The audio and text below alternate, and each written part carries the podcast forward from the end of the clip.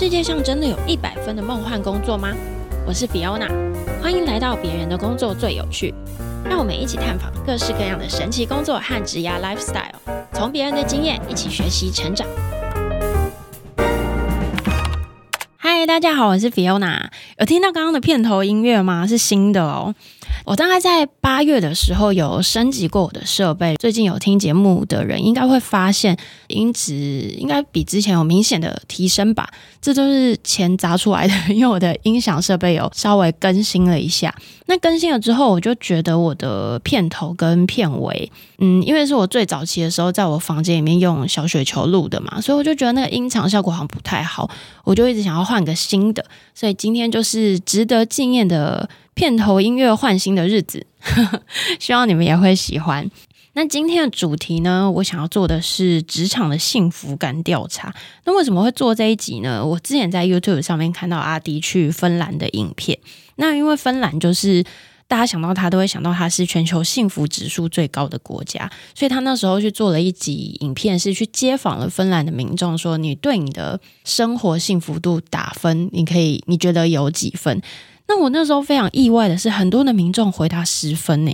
就算我我觉得我现在生活过得很好，可是如果有问我说：“诶，你现在幸福指数？”我觉得我可能就达到。八分九分，我觉得就已经很高了。可是我真的很讶异，这个国家的人都可以说出十分这个数字，就表示他们真的觉得他们的生活就是他们想过的生活。所以我就在想说，那工作是不是也有幸福度的调查呢？后来就在 Google 上面查了一下，果然就有很多人力银行都有做。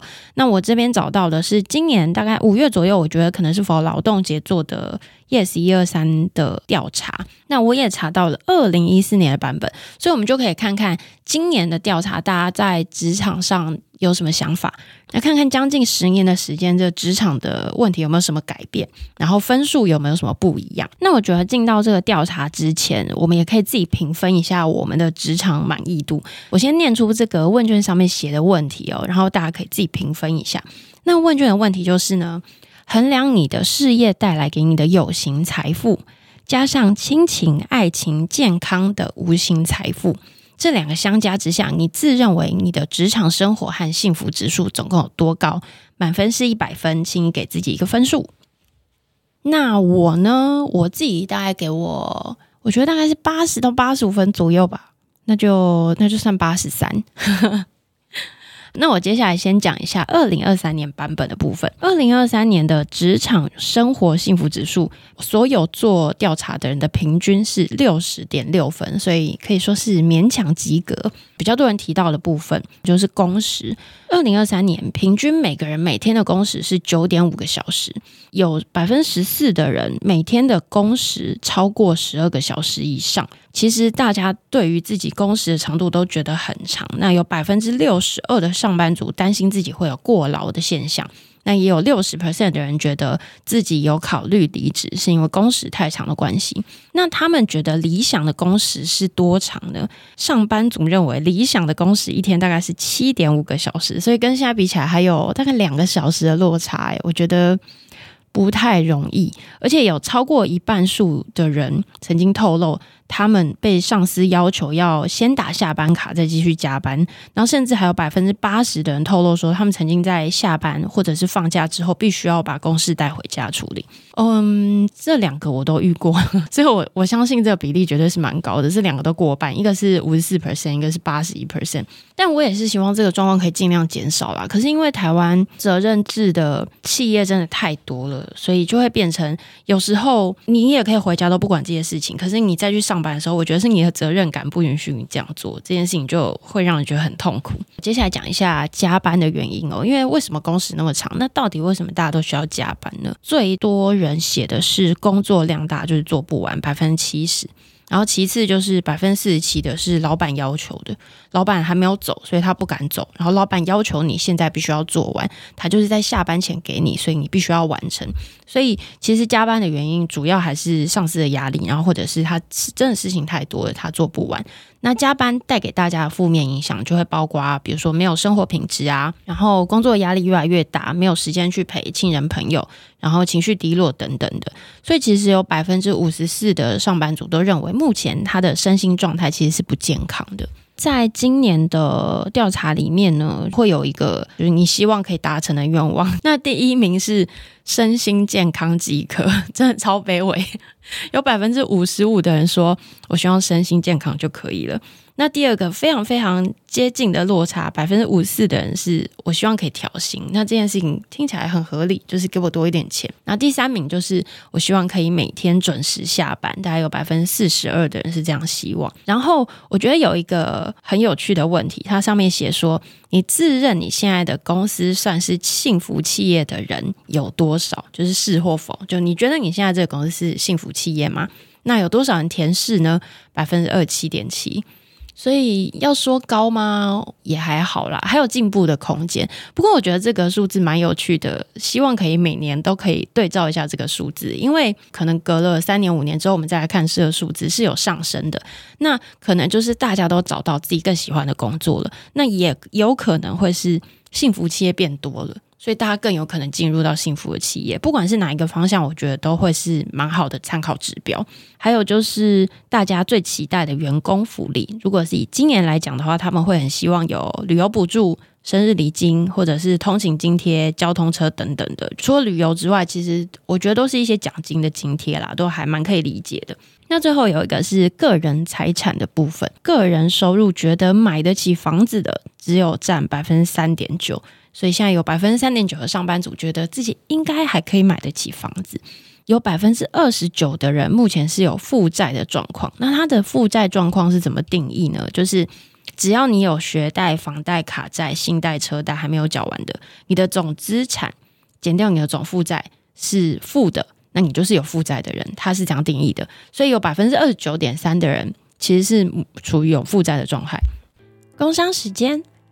今天想推荐一张疗愈专辑，名称是《诗与带消花》，作曲家是出身台南的林明仪，他的工作是电影和广告等各种配乐制作，特别喜欢日系文化，音乐圈的偶像是坂本龙一，他的曲子听起来很有日系的美感，就像是宫崎骏电影的配乐一样，每个音符会构筑成一幅幅的画面。我放这首《雨后荼蘼》，让你们试听看看。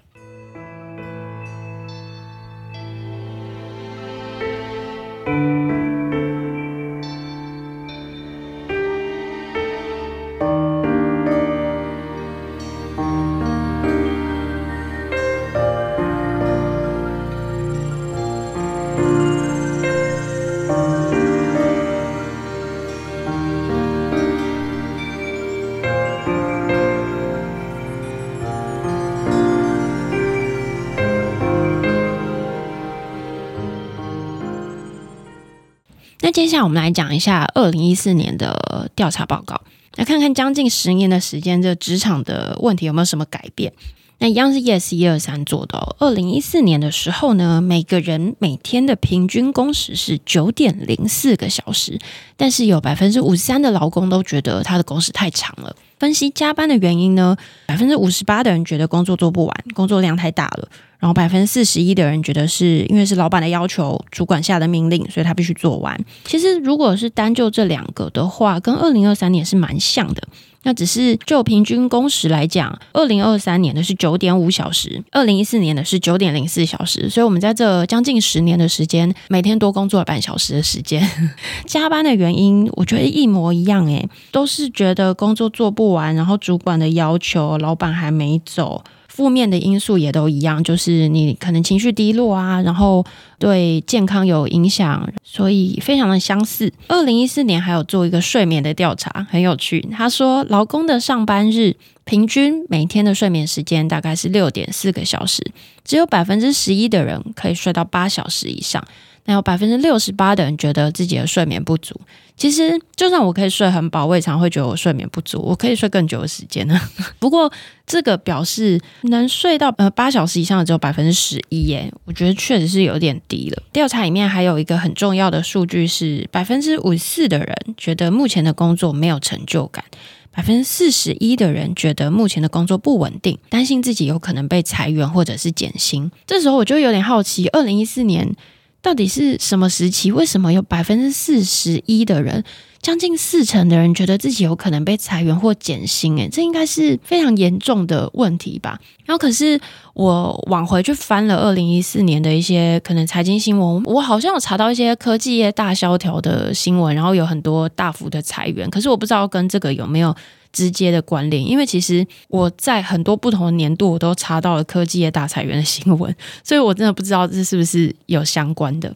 那如果知道的人，可以在下面留言跟我说。但是我我可以讲一下二零一四年发生了什么大事，然后你们可以去回想一下当时你们身边的社会氛围是什么样子。二零一四年呢，就是发生太阳花学运的那一年，然后那一年还有被发现的是地沟油事件。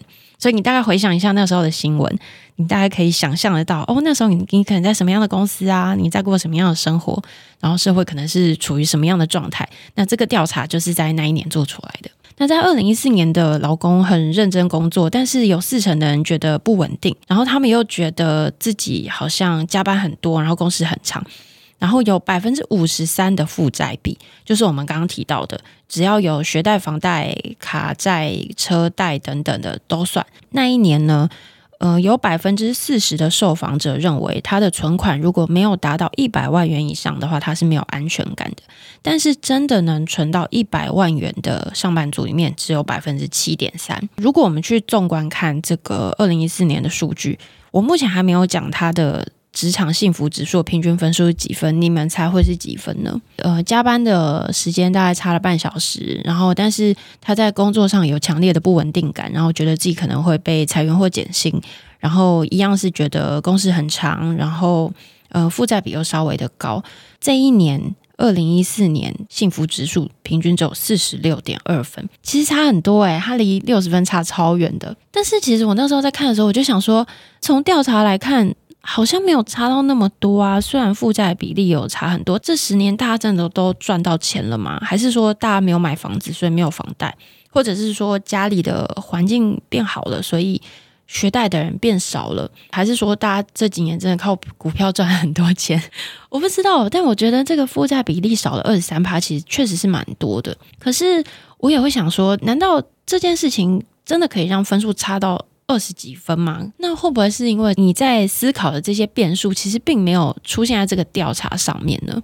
因为我们刚刚讲的是我们针对我们自己的生活还有我们的职场整体去给的一个主观的评价嘛。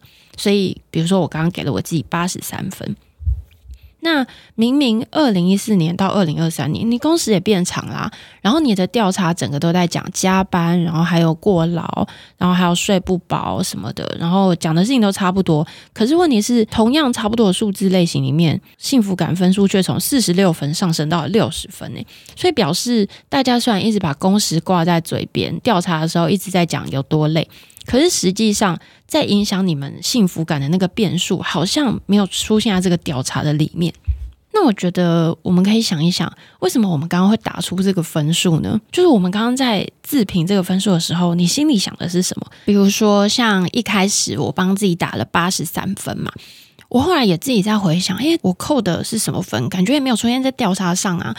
那我扣分的地方呢，是我觉得今年在工作上，我一直有一种被催促的感觉。那这个被催促的感觉会让我觉得很有压力、很焦虑。那为什么会有这样子的感觉呢？每个人个性不同嘛。我从小就是那种如果没有准备到一定的程度，我就不愿意上台的人。就不管是上台，或是 present，或是工作，我会觉得我想要准备到一定的程度之后，我再给你这个东西。那可是因为我现在是接案的身份，所以可能今年假设新客户变多啦，或者是很多有实现压力的事情一直出现的时候，我就会觉得很焦虑。你要往好的方向想，就是诶，你接案，然后客户很多，做不完，这不是好事吗？是啊，是好事。可是在我工作上面，我就会觉得焦虑嘛。不过我也要提醒一下，如果有人跟我是一样这样个性的话，我觉得我们这样有点不好。像我一开始在做这个 podcast 的时候，我就是想要准备好了之后再上线，所以其实我先录了五六集。所以你现在听到 podcast 的前五六集，其实是我在上线前我就先预录了存档。但是呢，我上线了之后，我才发现，其实真的上线跟你在预录的时候，你会遇到的事情是完全不一样的。所以我在第六集、第七集之后，我因为上线了，然后我得到了大家的 feedback，然后我才知道说，诶，我要怎么改可以更好。可是你看哦，像我预录的集数。我已经录好了，我就没有办法更改。所以其实我会觉得，以现在是一个资讯更新很快的时候，所以千万不要跟我一样是要准备到一定的程度才上台。我现在也会一直告诉自己，就是只要呃有了想法，你先试着去做看看，不然等到你准备好，有可能那个时机就过去了，也有可能。那像我意识到这件事情之后，我就会想，那我要怎么样让我明年的职场满意度更高呢？我就会觉得做选择这件事情很重要。现在大家都说小朋友才。来做选择，在我身上这句话是完全不体现的，因为我一天就是二十四个小时，我还有很多事情要做啊，我要跟家人相处，我要工作，然后我要录 podcast，我还要滑滑手机啊，吃饭、睡觉之类的，所以在时间有限的状况底下。我只有几个选择，就比如说，我可以增加我的小帮手，不然就是我必须要懂得做取舍。比如说，我有十件想做的事情，可是我希望这十件事都可以达到一定的标准，但我的时间不允许我这么做的时候，我只能选择部分推迟。就比如说，我选择三四件，我把它做到最好，那剩下的六七件事情，我是不是可以，比如说明年再做，或者是我手边的事情完善之后，我再准备到这个部分，这样子我才有办法把我的精力用在。正确的地方嘛，所以我觉得这其实也是我今年度的课题啦。那跟大家分享一下，也许有人跟我是一样的状态，我们可以一起想办法克服，这样子我们明年的满意度分数就可以更高。那我觉得大家也可以想想看，刚刚在评分的时候，你想到加分的时候，你脑中闪过的是什么念头？那一定就是你最喜欢的东西。那你在扣分的时候，你脑中想到的那个感觉，应该就会是你真的在工作上比较不喜欢的部分。这个东西有可能是有一点抽象，可是这才是你真正的感受嘛。那如果我们可以在这个过程中越来越了解自己喜欢和讨厌的部分，那之后不管是你要转职，或者是你要面试，其实你都一定可以找到更适合，然后你更喜欢的一条路。也希望你们会喜欢这一集的内容。还没有加我 FB 和 IG 的人，可以搜寻别人的工作最有趣，有什么想法都可以私讯跟我说。谢谢大家，拜拜。